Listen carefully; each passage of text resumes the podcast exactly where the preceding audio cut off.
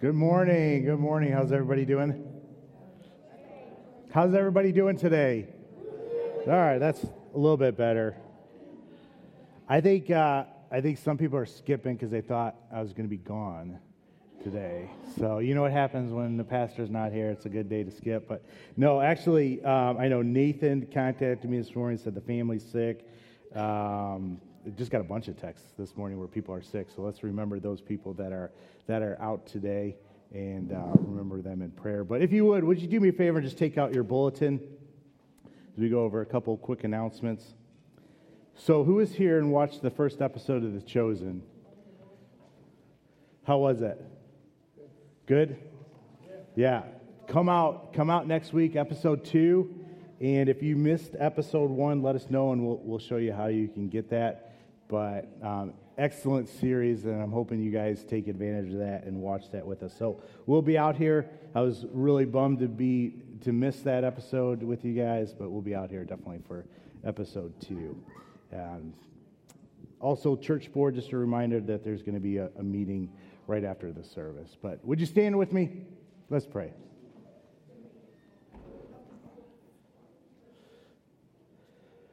Father, we just thank you for today. Lord, we thank you for the ability to come and to gather in your name. Lord, I pray that our attention would be fully on you. Lord, I pray that you would be with us through the things that we're thinking about and dealing with, and that we'd just be able to give you the focus that you deserve.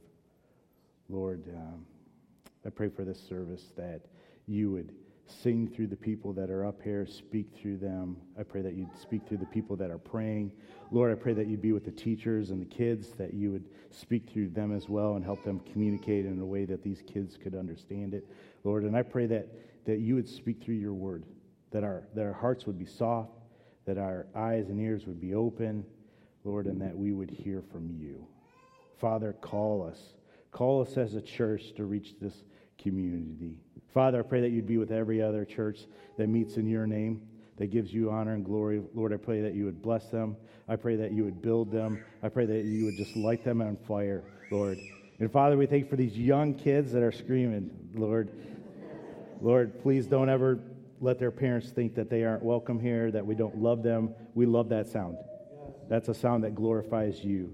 Father, thank you for these kids. We love you and we give you all praise. In your name we pray. Amen.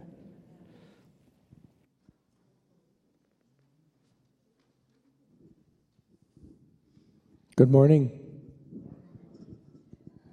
We're just going to do a little bit different today, so just pray. Let's just praise the Lord today, okay? As we lift up our hands, will you meet us here as we call on your name? Will you meet us here? We have come to this place to worship you, God of mercy and grace. It is you we adore. It is you praises are for. Only you the heavens declare.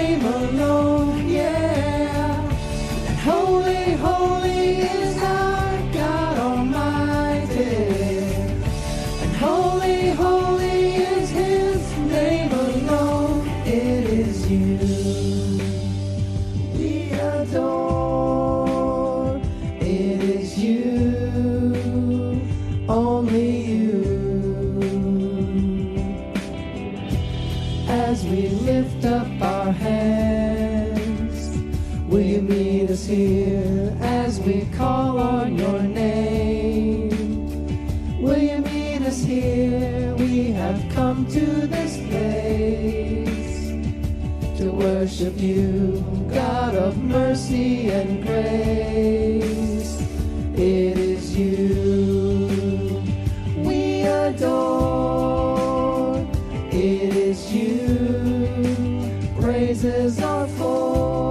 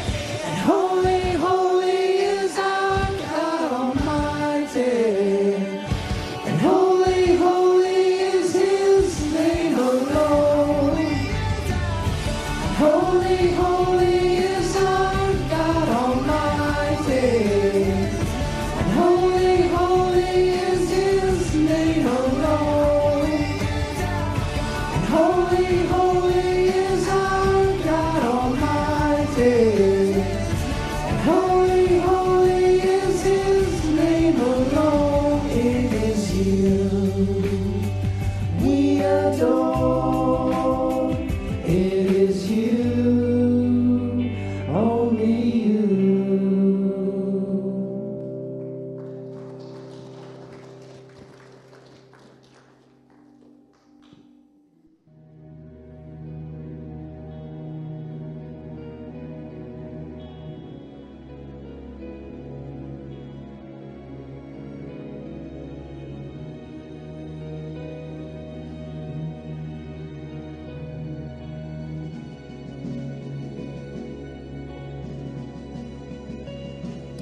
He became sin, who knew no sin, that we might become His righteousness. He humbled Himself and carried the cross. Love so amazing, love so amazing. Messiah, name above all names, blessed Redeemer, Emmanuel, the rescue for sinners, the ransom from heaven.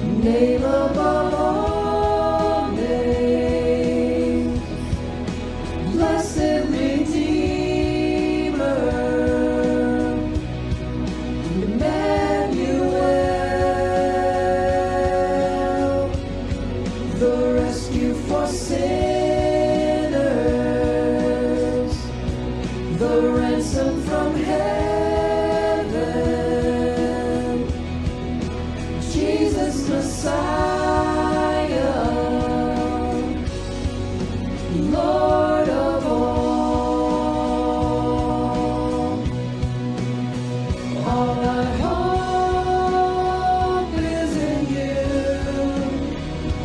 I hope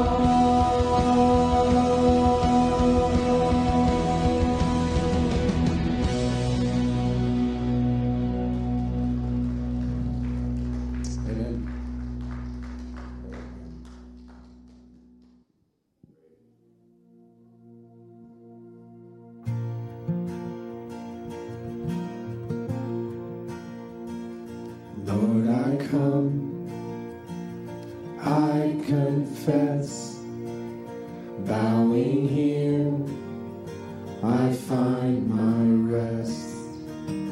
Without you, I fall apart. You're the one that guides my heart. Lord, I need you. Oh, I need you. Every hour I need you. My one defense, my righteousness. Oh God.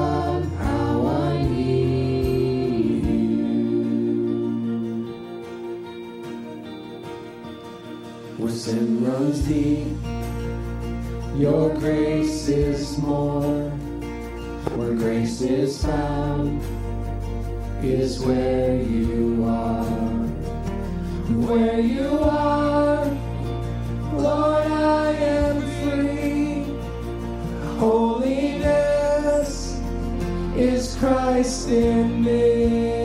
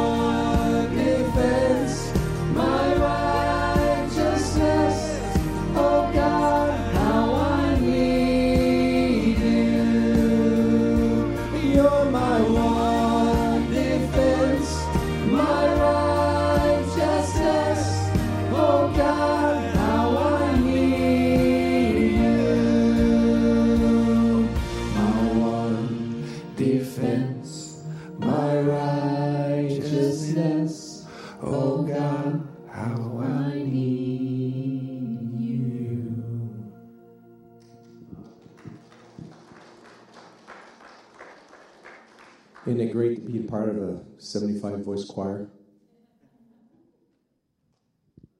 Let's go back to worship. When the music fades, all is stripped away, and I simply come, longing just to bring something that's a worth. That will bless your heart. I'll bring you more than a song, for a song in itself is not what you had required.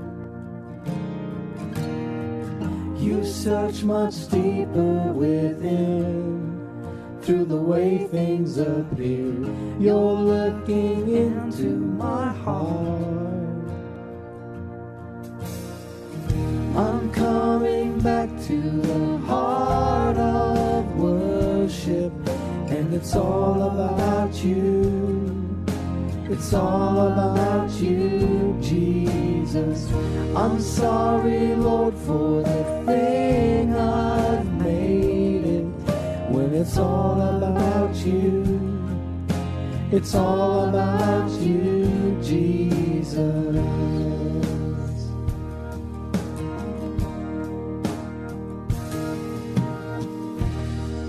King of endless word, no one could express how much you deserve.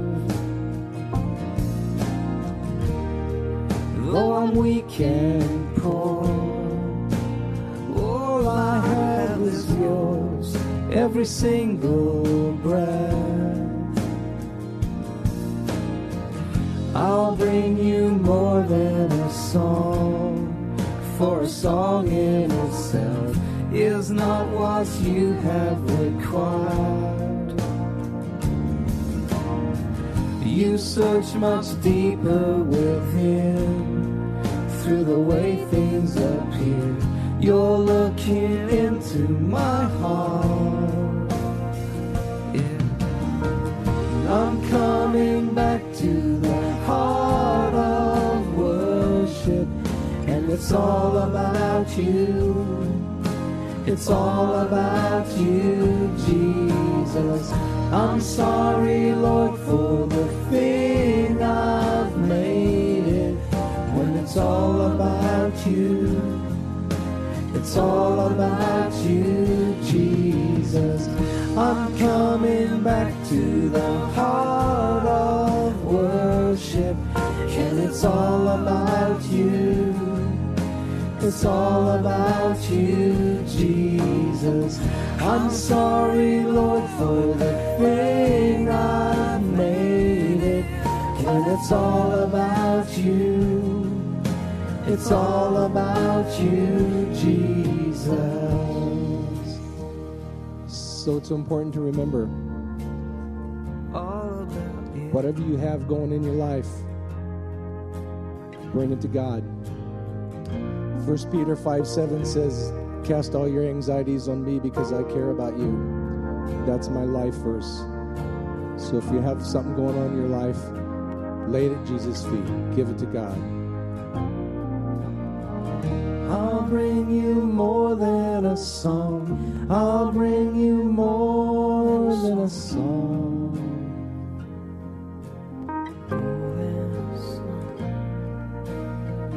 I'll bring you more than a song. I'll bring you more than a song.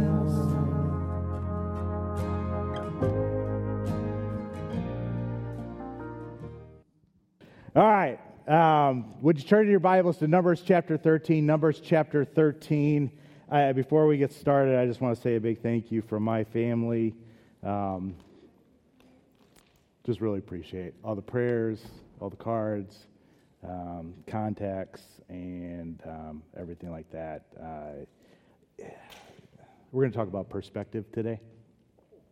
And sometimes when something like this happens, you get a new perspective on things, and you appreciate your church family a lot. And so I really appreciate you. I know Adavi and my kids do as well. So huge, huge thank you from our family to this family. We love you. And we're blessed to be a part of this church. And I want you to know this, you know, you are family to us. Anybody talks bad about you, man, I'm going to be in their face, all right? And I expect you to do the same. And nobody talks bad about us except for us. Well, you can talk bad about each other, but nobody else does. All right, Numbers chapter 13. Like I said, today I want to talk about perspective. There was a picture of a dress. Do you remember this? There was a picture of a dress that went viral on social media back in 2015. I can't believe it's been that long. But this picture showed us that we can look at something, and somebody else can look at the same exact thing and see two different things, two radically different things. You would think that we would see the same thing, but we don't. And we can even get frustrated, right? We can even get frustrated when we're looking at something and our spouse is looking at something, and we see one thing and our spouse sees something totally different. I think this kind of showed us that and kind of taught us that. Can you bring up the picture of the dress? Right? All right. So there's the picture of the dress. So some people in here, and we did this morning, some people in here see white and gold, and some people see blue and black. And I tell you what, when I was sitting back there, all right, and I looked at that screen, I saw blue and black. And when I looked at that screen, I saw white and gold. All right, so let's play the game. How many of you people see white and gold? All right, how many people see blue and black? All right, so how can that be? How can we look at the same exact thing and see two different colors? Is it different back there for anybody? Is blue and black back there? All right. Interesting. Okay, yeah, you were like me. Now it's white and gold to me on both. So I don't know, that's just kind of weird. All right, you can take that down. But how, I mean, there was this, even identical twins, we're seeing different things with this picture, and people were getting into arguments and fights and everything like that. Not too long ago, there were a pair of shoes that were teal and gray, I think, or otherwise you saw pink. I mean, totally different colors. I mean, radically different colors. So I don't know how that happens or why that happens. I tried to read a little bit of the science on it. What I can tell you, though, is that our perspective changes what we see. Our perspective can change our reality. And so that's what we want to look at today. Your perspective shapes what you see, what you look at, and what is your reality. Some things are subconscious and we don't even realize it. Most people, though, see things differently. If you want to know what that dress is in real life, it's blue and black. All right, so how many were white and gold? All right, yeah, so that's what the majority of people see, though, when they look at this dress, but it's really blue and black. All right. So the real question for us is not what are you looking at, but what's your perspective? And that's what I want to think about today and look at today. So Numbers 13, we're going to be talking about Joshua. We're going to start a sermon series on Joshua. I really like Joshua. Good guy in the Bible, and I think we can learn a lot. Can I give you another example of perspective? All right, this one's a little controversial. All right, Mikey, this is a little controversial. But what do you see when you see this? Right? If I were to ask some people in here what they see when they see this, obviously it's a mask, but what does it represent? Probably going to get some radically different answers depending on our perspective to what you see in this. Is this a sign of tyranny? Is this a sign of being nice to somebody? Is this a sign of, health? Is this a sign of government forced mandate? I don't know, depending on what your political persuasion is and how you see this, and I don't want to get into it, all right? But you probably see this a lot differently, and it's based on perspective. Think about this, too. All right, what about the perspective between Jesus and the disciples? We have lots of stories in the Bible where they had completely different perspectives, saw completely different things. You remember the stories when Jesus was getting ready to feed the thousands? All right, and the disciples are with him, and the disciples are looking around for how much food do they have? Right, and at one time there's a story where a young boy has like 5 loaves of bread and 2 fish, and the disciples are like, oh man, this is not enough to feed everybody. We're in trouble. What are we going to do? We don't have enough money, right? But then Jesus looks at the 5 loaves and two fish, and what's he say? We got leftovers, right? We got enough for leftovers. 2 very different perspectives. And I want you to think about that when you're looking at things in life. You remember when Jesus and the disciples come to meet Lazarus' sisters, right? Lazarus has been dead for a few days. His disciples are like, that's too late. If only we would have got here sooner, maybe something could have happened. Maybe we could have did something. But what's Jesus see? Jesus sees an opportunity to bring the Father glory. Sees an opportunity to display his power, right? 2 different perspectives. All right, so we're going to be talking about Joshua, though. And before we get there, too, how do you see death? Right? Totally, my perspective changed over the week. I mean, it was a gut punch when I got that call on Monday. And totally different to what it is today, right?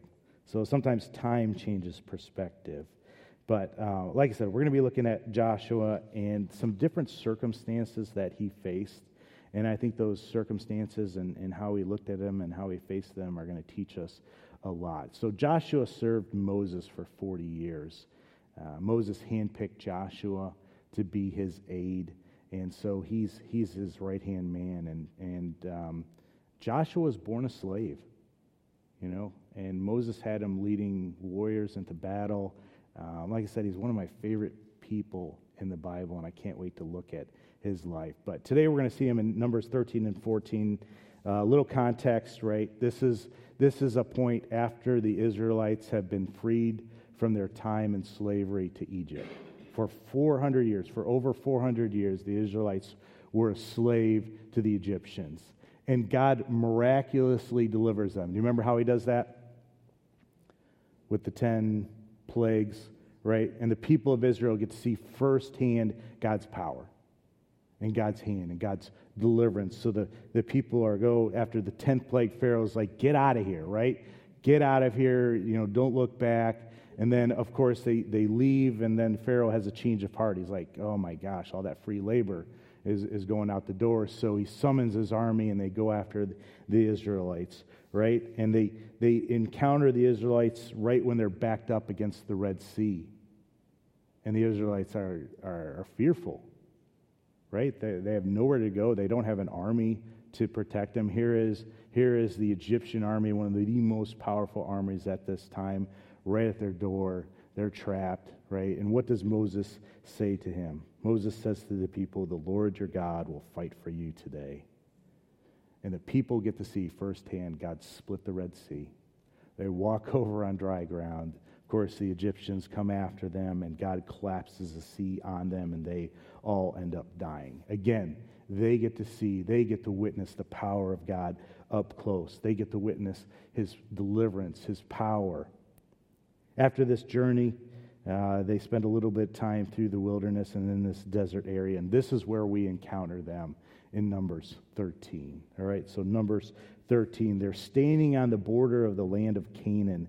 The land of Canaan has another name. Do you know what that name is? The Promised Land, yes, right?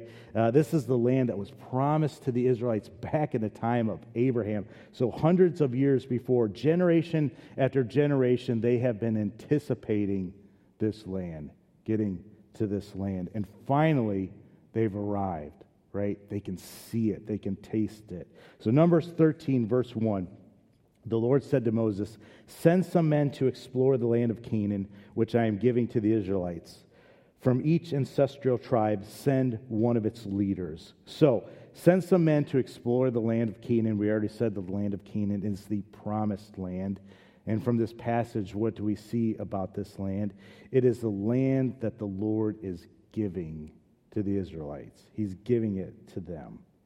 Send some men into the promised land, not send some men into the I'm contemplating it land. Right? Not I'm thinking about giving it, talk to me about it later land, the maybe land. No, this is the promised land. This is the land that he's promised to him. So send some men to explore it. It's a done deal. I'm doing this.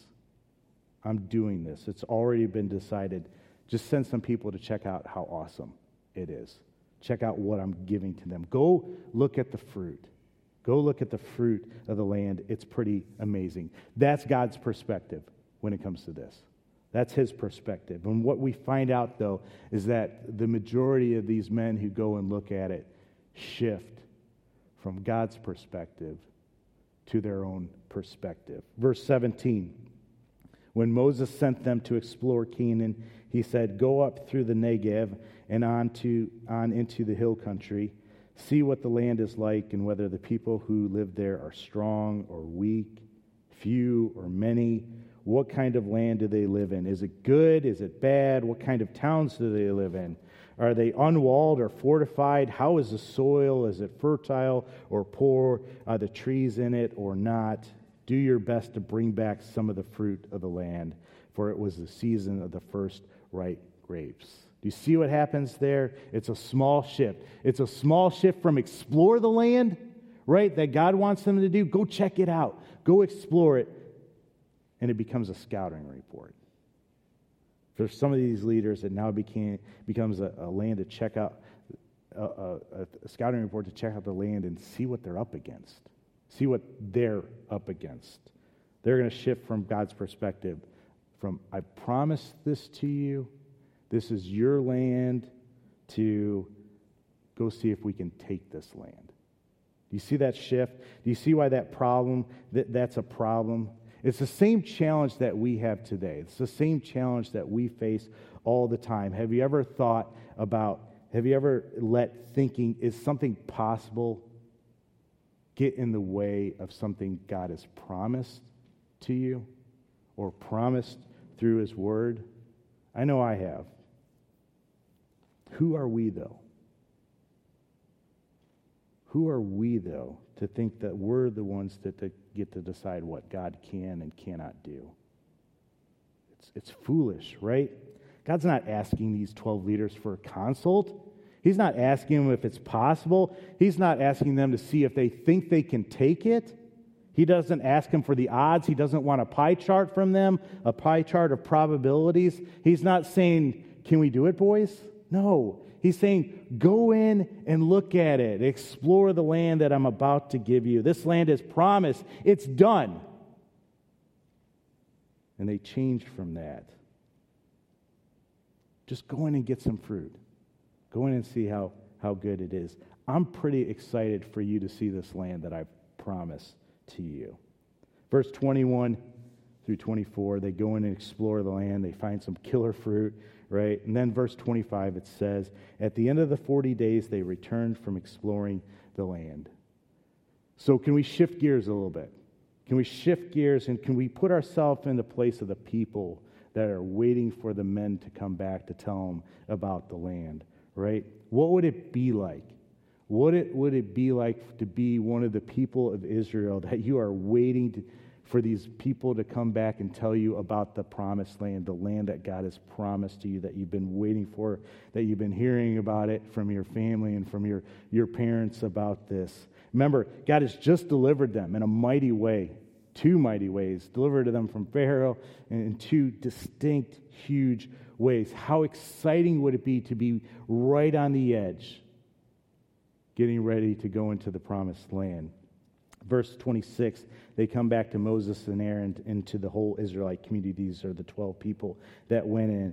And they bring with them this amazing fruit, right? And check out what they say in verse 27. Like I said, put yourself in the people's shoes who are listening. We went into the land to which you sent us, and it does flow with milk and honey. See, God's right, right? Here's the fruit. Here's the fruit of the land, and it's amazing. Verse 28, but the people who live there are powerful, and their cities are fortified and very large. We even saw descendants of Anak there. The Amalekites live in the Negev.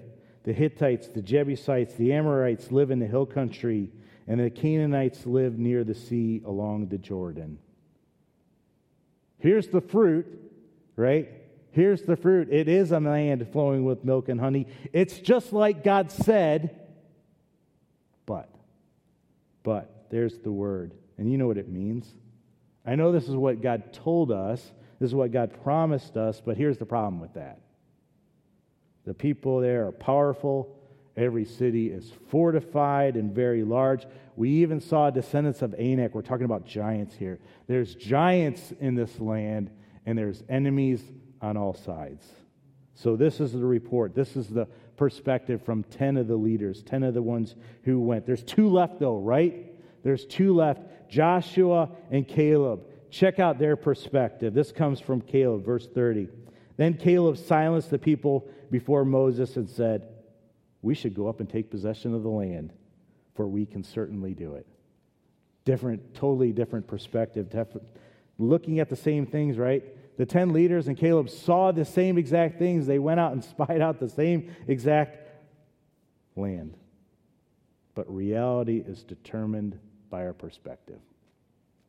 10 say we can't, no way. The other two, Joshua and Caleb, are like, let's go, right? Here's the promised land. Let's go.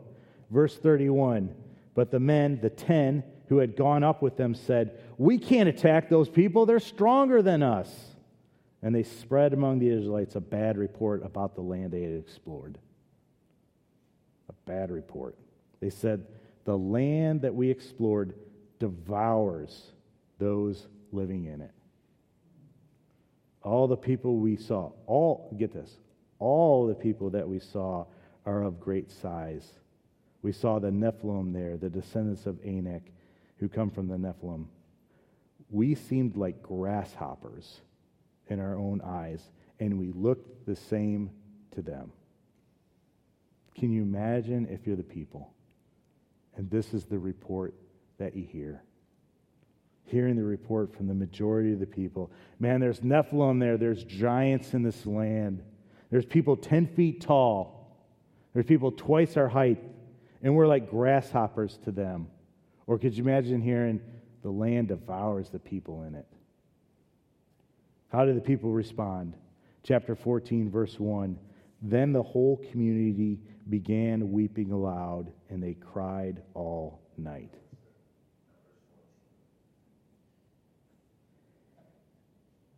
Here's what happens, right? A critical spirit becomes contagious and takes over the people. Criticism, complaining, looking at something just from man's perspective ruins the whole thing, right? Ignoring what God's promise is ruins the whole thing. And the spirit just spreads throughout the camp. They had just witnessed the 10 plagues. They had just witnessed 10 miracles by God. They had just been delivered at the Red Sea. God parted the Red Sea. They were able to walk across on dry land. He just delivered them from one of the most powerful armies, if not the most powerful army in the land. And they didn't have to lift a sword. God did it all. But that's what happens when that spirit gets into the land, right? That critical spirit, that complaining spirit. Our news media loves to do this. Our news media loves to prey on people. This is the spirit that they spread. They want you to buy into the fear, because if you buy into this fear, you're going to stay tuned to everything that they say. You're going to hang on every word that they say. Oh my gosh, what's happening? You remember when 9/11 happened? Man, we were all glued to our TV sets, right? And every time there's a political election that comes up, man, we're glued to our TV sets listening to the news. They're trying to spread this spirit.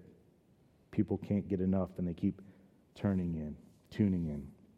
Verse 2, their voices rose in a great chorus of protest. They begin to protest against Moses and Aaron, and they say this, if only we had died in Egypt. Are you kidding me?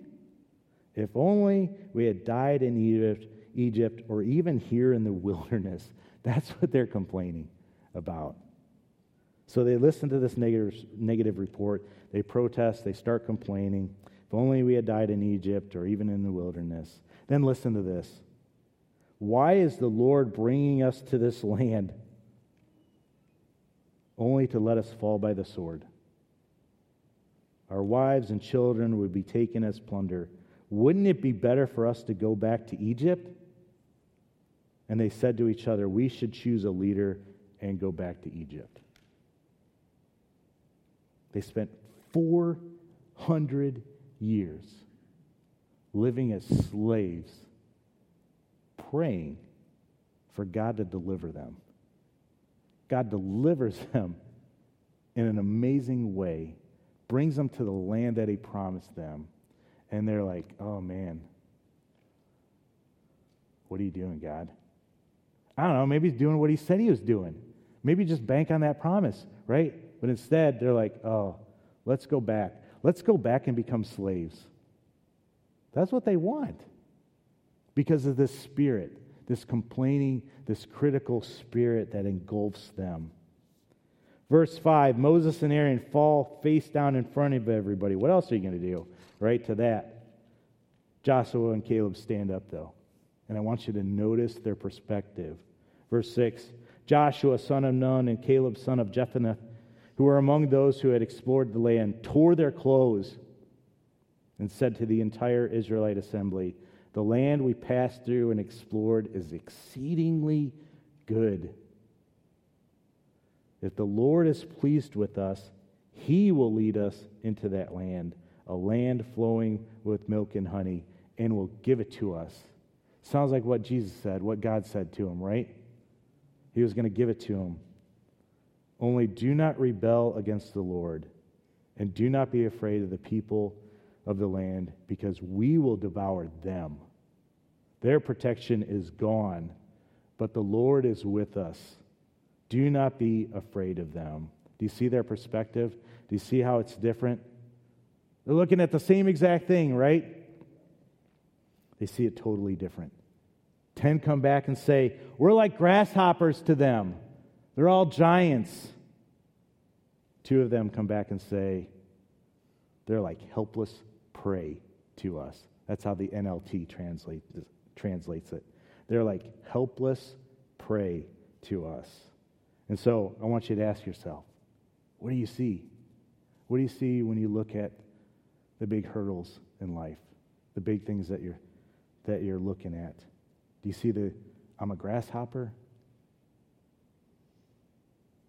Or do you see, man, they're like helpless prey? They have no protection.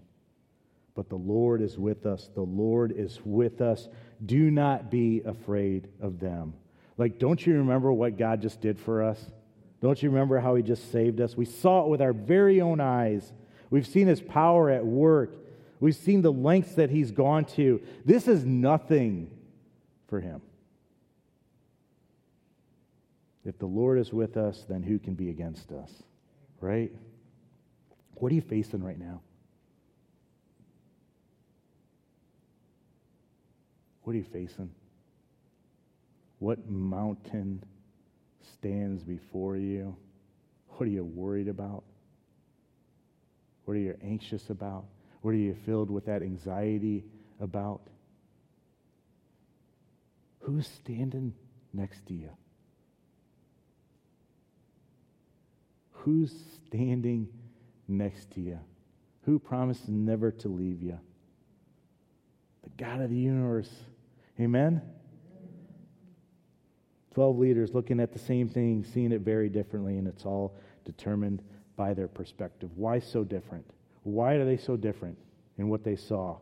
Did you notice the 10 don't mention God at all? God didn't figure in at all. They were just seeing things from man's perspective. What can we do? What are we able to do? And my friends, that's how we look at problems pretty often. We look at the practical. What can we do against cancer? What can we do against this work situation? What can we do against these demons that we're fighting, right? Joshua and Caleb, though, look at it from God's perspective, from God's promise, from God's power, from what they had experienced. That's the difference, right? This is what I want to end with. 4 questions to ask yourself, and how you answer these 4 questions will shape your perspective in life. Number 1, what am I looking for? Not what am I looking at? What am I looking for? Because usually what you look for, that's what you'll see. All right, so what am I looking for? I think God wanted these 12 people to go look for fruit. I think that's what he wanted them to look at. Go look for some fruit. Fruit is what's good, right? Fruit is evidence that God can be trusted, especially in this situation. Fruit is evidence that God keeps his promise. Go look for the fruit. That's not what the 10 focused on or looked for, though. Is that what you're looking for? Are you looking for what's good? Our culture looks for what's bad. It is deeply ingrained in our culture today. We look for the bad in people, especially the people that we don't like, especially the people on the other side of our political persuasion, right? I'm looking for the bad to point that out. Man, they're hypocrites. They're horrible people. What are you looking for? Frustration? Problems? Obstacles? I'm always looking for obstacles. I'm always looking for why it won't work, why this won't work. Is that an obstacle in front of me? Or is that just something that God will show his power through? An opportunity for God to display his power. An opportunity for God to get the glory. Simon Sinek is a leadership expert, and he talks about this time that he went through the park and he was running with his buddy, and he sees this table where they're giving away bagels, free bagels. He hadn't eaten breakfast, didn't have any money on him, so it seemed like a no-brainer, right? Let's go get some bagels. So he says to his buddy, hey, let's go get one of those free bagels. And his friend immediately looks at the situation, and he says, oh, I don't want to wait in line. Simon hadn't really noticed the line. He just saw the free bagel. He said, at that point, I realized there's two basic ways you can view the world. You can look for the bagel, or you can look for the line. What are you looking at? You can look at what's possible, or you can look at what might prevent the possible. Ask yourself, am I somebody in this season that looks for the bagels, or am I somebody looking at the line? What you're looking for has a way to determine your reality. It shapes your perspective. Number two, what lens are you looking through? What lens are you looking through? Are you looking through a lens of fear? Or are you looking through a lens of faith? When God asks you to do something, to speak to someone, to stand up and say something, do you look at that with fear? Do you shy away from it? God, I'm not good at that. I am not gifted in that. That scares me to death. Or are you looking at it through the lens of faith? God will enable me to do that. He's called me to do it. He'll enable me to do it. To 10, there are giants. To Caleb and Joshua, through the lens of faith, they're helpless prey. Let's go. God's got this. Here's another way to think about these lenses. The lens of fear is a close-up lens. All you can see is that mountain. All you can see is that problem. Whatever that thing is right in front of you, that's all you can focus in on. But the lens of faith is a wide-angled lens. It lets you see the bigger picture. It gives you perspective. It lets you see the relationship between God and how big He is and really how small that problem is. It lets you compare it to God and, oh, that problem isn't so big when you compare it to God, right? How do you switch, though? How do you switch from the lens of faith? Because I know I've been in those situations that's when that problem is right in front of me and it's like, man, that's all I can see, that's all I can concentrate. How do you switch to the lens of faith? Praise and gratitude. Praise and gratitude. Start your prayer time off praising God, worshiping Him. Put God in His proper place, in proper perspective. See how big He really is. It takes the focus off the problem, off of you, right? Off of you having to handle that problem by yourself. And it reminds you that there is a God you serve that stands right next to you.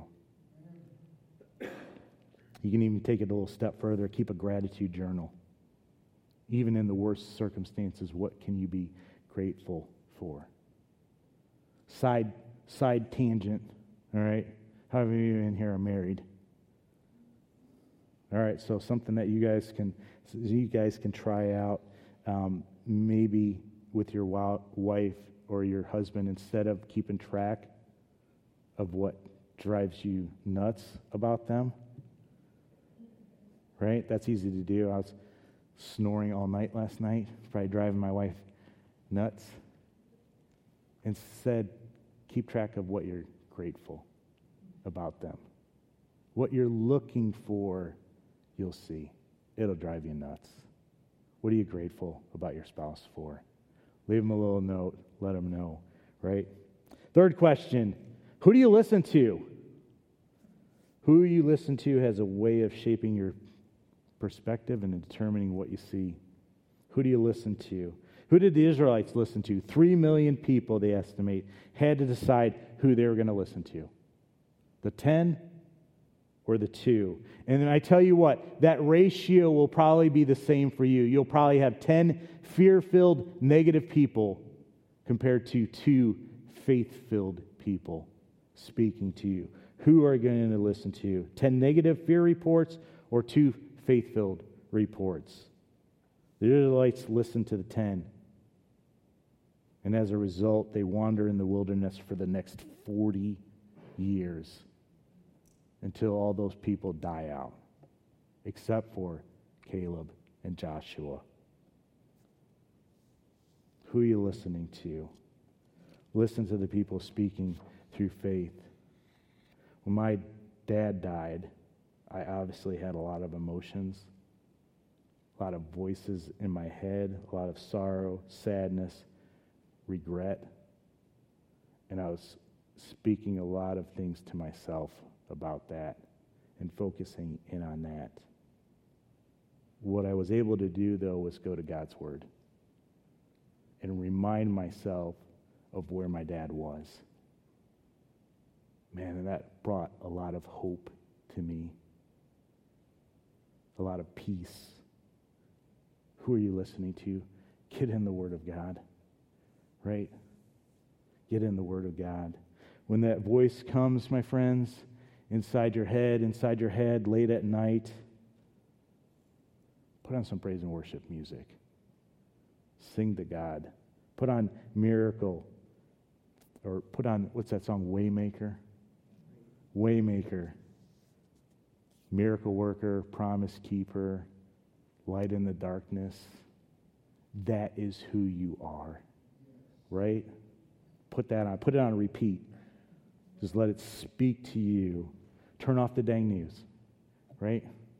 Turn off the news. Quit letting that. Some people are obsessed with the news right now, and that's all they listen to, and it speaks into them, and I can tell who those people are because they're miserable. Turn off the news. Open up your Bible. Turn on Caleb. Turn on 97.7, whatever it is, even that Southern gospel stuff that Mikey listens to.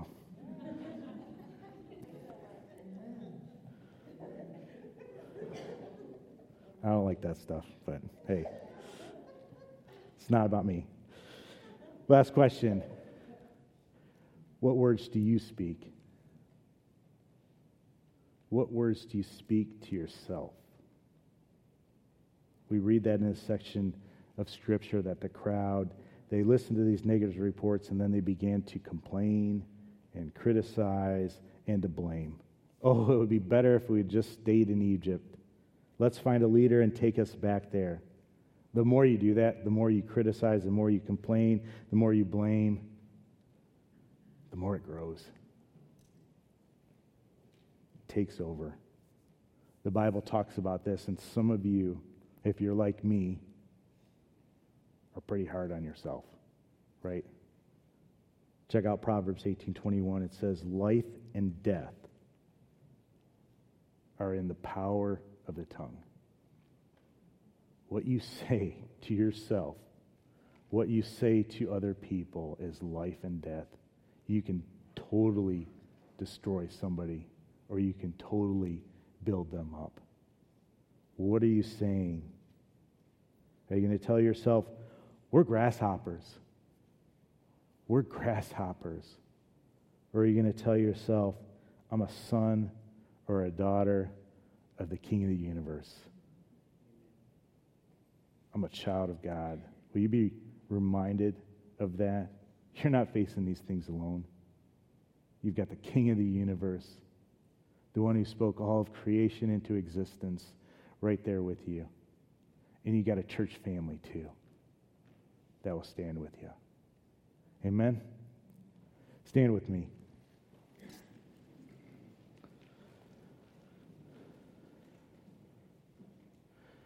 You're either looking at some high walls right now, some fortified cities, some giants in your life, or you're going to, right? Or you're going to be looking at those things. And you have to decide, who will I listen to? God's Word or the news? And then you're going to have to determine, man, what will you say? I want to encourage you to say, I'm a son or a daughter of the living God. Remember that. Tell yourself that. Tell somebody else. Grab somebody else and say, this is what I'm dealing with. This is what I'm looking at. And then be in His Word. Find the promises. There are so many promises in here. So many. Hang on to them. Memorize them. Speak them when those words come at night, when those voices come in your head, right? Look at it all through a lens of faith. Amen? If you do that, you'll see things totally different. Yes. Totally different. Let's pray. Father, I thank you for today. Lord, I thank you once again for this church family that you've blessed each and every one of us with. Help us to be there for each other through tough times. Lord, help us to be willing to be vulnerable and share the things that we're going through. Father, give us a new perspective, though. Lord, I know that there's people in here looking at mountains, and they don't see a way out. They don't see how anything good can come out of this, Lord. But you are the Waymaker, Lord. You're the God of the universe, Father, and you can do anything. So, Lord, help us to entrust these things to you. If you ask us to do something, help us not to respond with fear, but to respond with boldness. Lord, I pray that you would give us a perspective that includes you, that not only includes you, but that focuses in on you. Lord, remind us of that and deliver us.